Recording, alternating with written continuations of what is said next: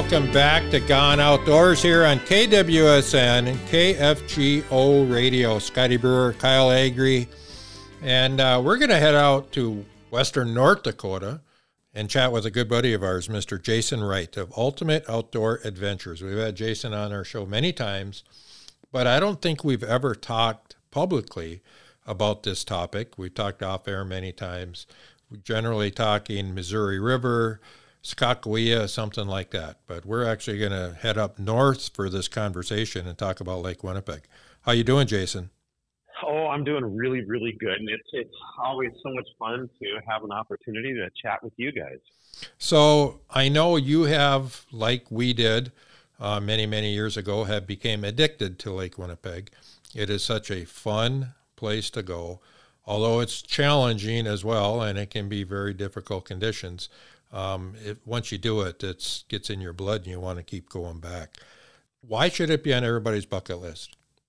Well, you know, the word adventure just comes to mind when I think about why I go to Lake Winnipeg. There was a day uh, many years ago, for whatever reason, I just got really interested in it and I would read everything I could about Lake Winnipeg. I would read all the articles by some of the university professors at uh, at uh, University of Winnipeg. And to be honest with you, I credit you two because it wasn't until you guys started talking to me more and more about it um, that I really realized that I needed to go there to experience it. And you're going there to to possibly land the biggest fish of your entire life. Um, and, and that's kind of your primary goal might be that, but it's the adventure. For me, it's the preparation, the getting everything ready, rigging my Ranger, you know, making sure I've got two of this and two of that, enough propane, and I got extra auger blades, and I've got everything I could possibly need for the adventure because you're heading out on a lake that's large, and and eh, the Canadian weather, even though the weather can be so similar to North Dakota weather, uh, Minnesota weather, South Dakota weather, there's something different about it. So for me, it's the preparation. You know, I start preparing about two weeks in advance, and my wife it drives her nuts because I love just to. I'm I'm preparing right now. I'm playing with all kinds of stuff and just making sure I have everything. You know, and um, I, I guess for me, the word adventure is the preparation, the drive up there to talk about fishing the entire way and uh, communicating with friends that sometimes we only talk every once in a while. You know, we're busy with work. So, Jason, uh, you said that you're prepping right now. We mentioned it in the first segment that we're pre recording this week. Uh, it is actually Wednesday, and me and Kyle are heading up with a couple of our friends here this weekend. But you're going to be up there this weekend as well. Um, mm-hmm. And I got a question for you. See if you can enlighten our listeners a little bit. We've heard a lot about how the lake has changed since COVID. Yes. Things are changing. Uh, the bite is getting different. and I know you talk to a lot of people up there. What do you mm-hmm. know about what has changed with the lake in the last two or three years?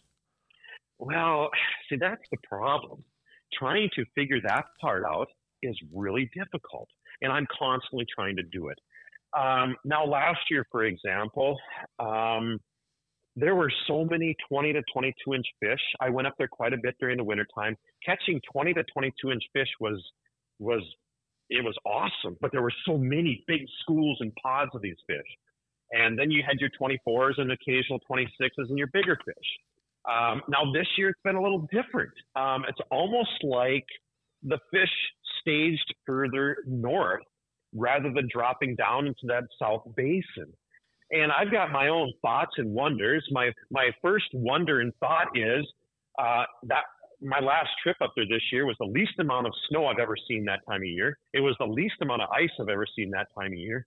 So it makes me wonder. It was all the water was probably the dirtiest I've seen in five or six years. And, you know, back in the day, the goal was to try to find that transition from the dirty water, you know, to something that wasn't as bad well, we traveled eight miles this way, five this way. We, there was, we couldn't find a difference. And I, I'm not exactly sure why that is. Is the red running harder? Not sure.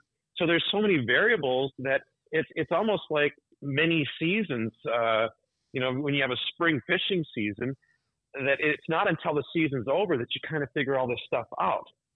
But you know, I think we're going to find here that these fish are going to appear out of nowhere. And, Jason, and, what yeah. um, I've heard so much about the uh, the abundance of forage and bait. Have you noticed the same thing when you've been up there, and how do you think that's mm-hmm. affecting fishing? Well, that's the next thing. That I've never seen as much bait fish suspended up as we saw during our last trip, and we were catching way more suspended fish. You've got to be looking. You got to be looking for those suspended fish. You got to be prepared for those suspe- suspended fish. You know, so if you're working two holes and you got, you know, you got a uh, a live target in your left hand and you've got a spoon in your right hand, you're gonna have to keep one up high. You know, and obviously we've got the electronics these days, so you can go 360 and look for all this stuff, but you just got to always be prepared. Um, I think we're going to see something happen here uh, shortly, and I think we're going to see an influx of fish.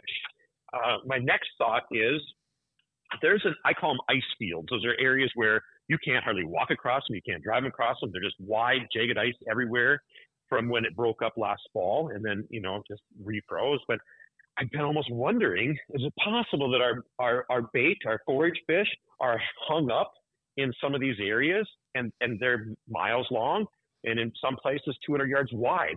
Are they hung up in there, and that's where our walleyes are at? But it's been different. You know what? It's like fishing. it's really like fishing. Um, it's so hard to figure it out. And this year, the pattern I think's been more difficult. I think deeper's been better for a lot of people, but it's just going to be a matter of time before that the switch is going to flip, and we're going to have those fish show up. Yeah, and you know Winnipeg, it's it's such a huge body of water. It's the eleventh largest body of water in the world. Um, mm-hmm. And it's basically its own ecosystem, which changes, changes with the weather, changes with water flow. Like you said, the, the Red River had high current all year. Yes. You know, that mm-hmm. changes things. Uh, baitfish populations rise and fall. Um, mm-hmm. Every year is different. But one thing I really want to stress to everybody is that the greenbacks are still there. There's a lot of big yes. ones yet. They're all still there. If you ever want to plan a trip, I highly recommend that you still plan on doing it. Don't let the things that happened in 2020 scare you. 2021 no. borders open. They make it easier oh, yeah. now with online licensing. Get up there and plan a trip. Jason, if people want to follow you guys, because I know you kind of have this little media thing going on, where can they find you find you guys at? You know, uh, Ultimate Outdoor Adventures TV, our Facebook page is is a great place.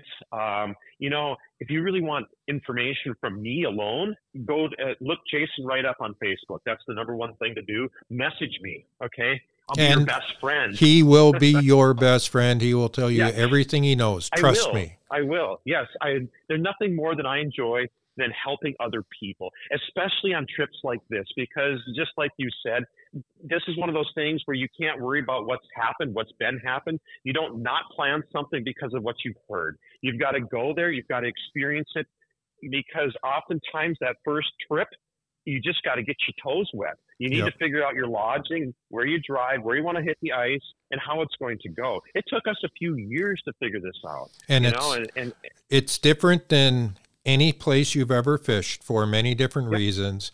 And I highly recommend talk to Jason, talk to us, talk to somebody if you yeah. want to go up there and we can help you out. Jason, you we bet. really appreciate you coming on Gone Outdoors today. Awesome. Thanks, guys. Special thanks to our Gone Outdoor show sponsors Ray Sport Marine, Adventure RV, Lakeland General Store, Devil's Lake Tourism, Line-X of Fargo, and Ion Ice Fishing and the all new Ion Alpha Electric Ice Auger. Follow along when you go out into the field, in the woods, or on the ice with Gone Outdoors Podcast at kfgo.com, kwsn.com, or on Apple Podcasts. You can always find us at breweragrioutdoors.com and send us a message, and we'll get back to you right away. And follow us on social media Facebook, Instagram, or YouTube. Until next week, from Scotty and Kyle, we will be gone outdoors.